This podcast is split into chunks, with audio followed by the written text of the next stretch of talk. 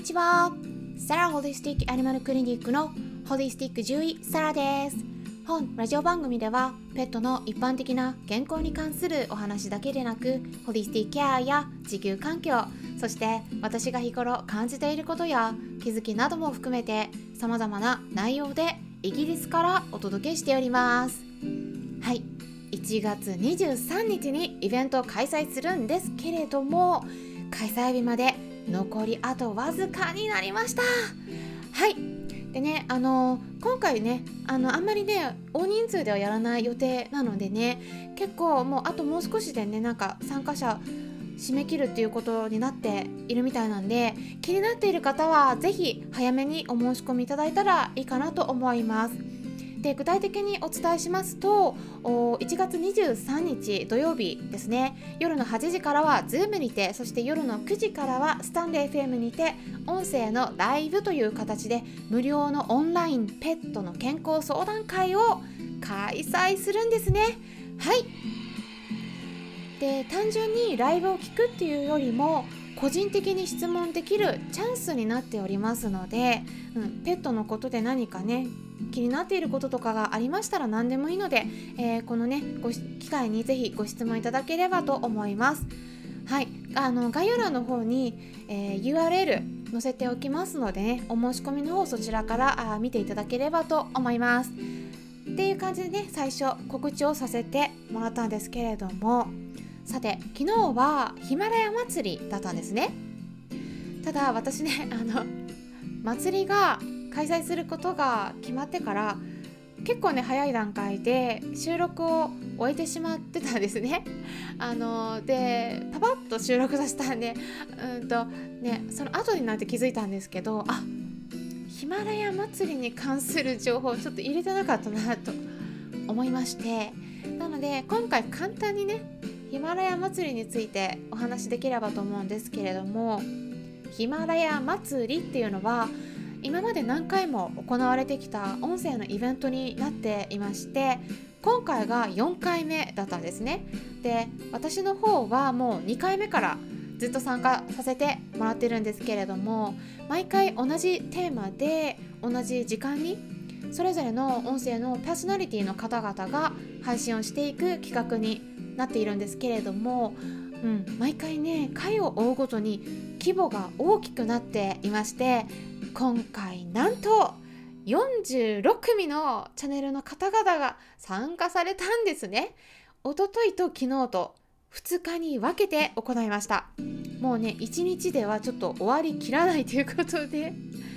で、テーマも今まで1つだったんですけど、2つに分けて、えー、1日目がヒマラヤを聞きたい人これから始めたい人へという内容のもので2日目が好きなコンテンツっていうテーマだったんですね。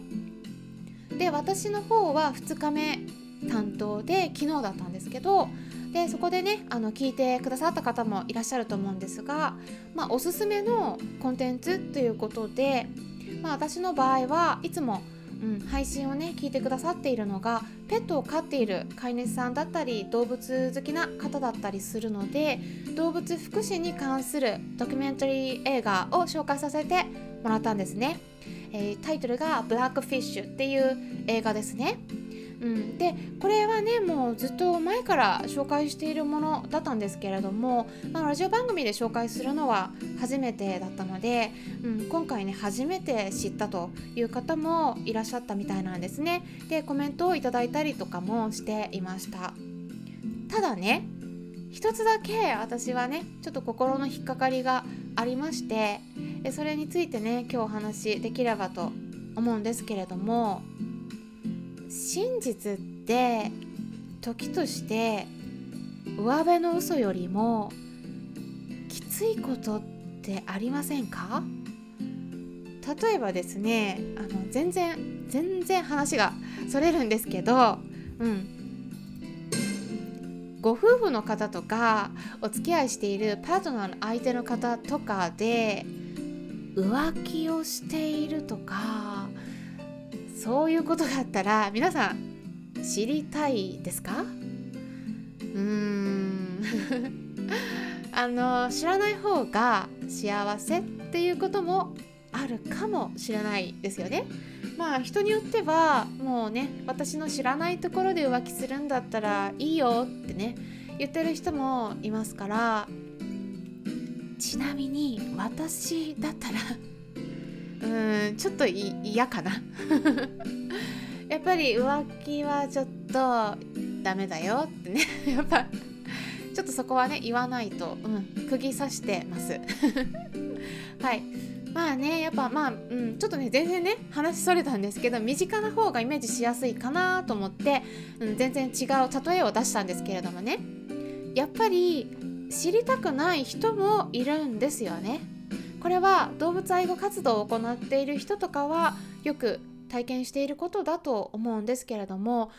いろいろと見ていて辛くなるような映像とかありますよね。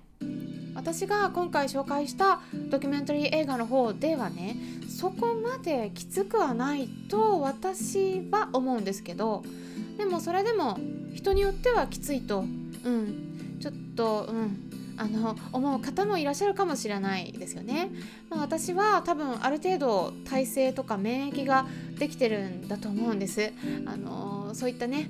動物愛護とか動物福祉に関する情報を得たりとかやっぱ見たりしないと情報得られないんでねあのでやっぱそうじゃないと支援したりとかそういう活動っていうのはねできないですよねだからうん本当にねもう熱心に活動されてる方はすごいなって私本当に心からね、うん、尊敬してるんですけどやっぱメンタルが強くないとねやっていけないんですよね。うん、で私の方でね日頃対応させてもらってるペットの飼い主さんの中でもそうやって動物の愛護活動保護活動とかに携わっている方もいらっしゃるんですけれどもやっぱりねその中でも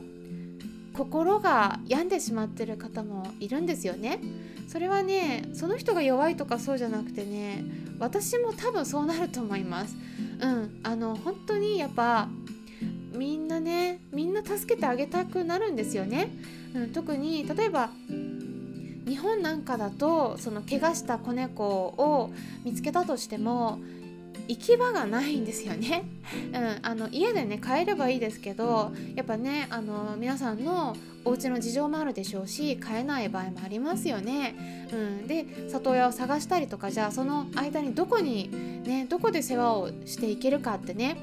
保健所に連れてってしまうともう時間が限られてしまうんでねあの引き取り手がいなければ殺処分されてしまうんですよね。うん、この殺処分処分っていうね、うん、言葉もねすごく違和感をね感じるんですけど、あ、そうやってたくさん助けてあげたいけれどもでも助けてあげるためには食事とかトイレとか首輪とかリードとかもこういろんな身の回りの日用品が必要ででそういったものを用意するにはお金が必要だし病気を抱えてたら治療のための費用もかかるし、うん、世話するには時間も必要なのでもう一人で助けられる動物の数にも限りがありますよね。で特に病気を抱えてたりすると本当にねもうこの子を助けなきゃってねもう自分の手にこの子の命がかかってるんだと、うん、自分がどうするかによってねその子の命が左右されると生きるか死ぬかとかねそういったプレッシャーとの心のその戦いがあるのでもうそこでねこう亡くなってしまった場合なんかはあこんなにやってもね自分はなんてちっぽけな無力な存在なんだろうってね。こうもうあの子もあの子もこの子も助けてあげたい。でも全然助けてあげられてないって思って自分で自分自身を追い込んでしまってる人が多いなって感じているんですね。だから現実とか真実っていうのは時として上辺の嘘よりもきついと毒になることもある。っていうふうに私は思っています。だからねあの本当は動物愛護とか動物福祉についてもっともっと皆さんに関心を持ってもらいたいしペットショップで売れ残った動物たちがどうなっていくのかとかね あのやっぱり繁殖に使われてる、ね、利用されてるその動物たちっていうのがねどういう生活をしているのかとかもういろいろねペットフードのこととかもねちょっといろいろあるんですけどただなかなかね言いたくても言いづらいし本当はね真実をこうやって伝えてもねあのやっぱね全員が全員知りたいとはね限らないっていうのをね感じるんですよね。うん、やっぱり人間ってねこう自の自分の身の回りの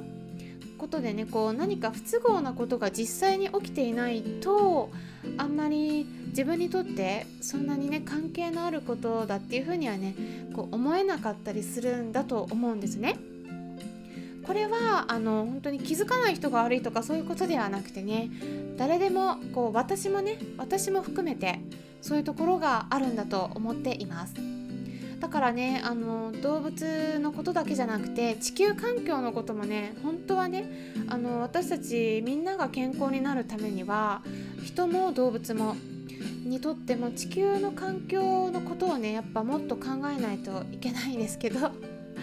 っぱねそこもねちょっとうん遠い話になってきてに感じられるようなことになって、うん、しまうかなと思うのでね、うん、やっぱりねまだまだこういったことはねイギリスとかヨーロッパと日本との温度差っていうのも感じています。でもねあのー、少しずつ、うん、あのー、いろんなお話を混ぜながら軽く聞けるような感じでね少しずつお話ししていければと考えています、まあ、今日はねこんな感じで私が感じていることについてお話ししてみました。参考になったという方はよろしければいいねボタンのクリックとかフォローもしていただけたら嬉しいです。それではまたお会いしましょう。ホリスティック獣医サラでした。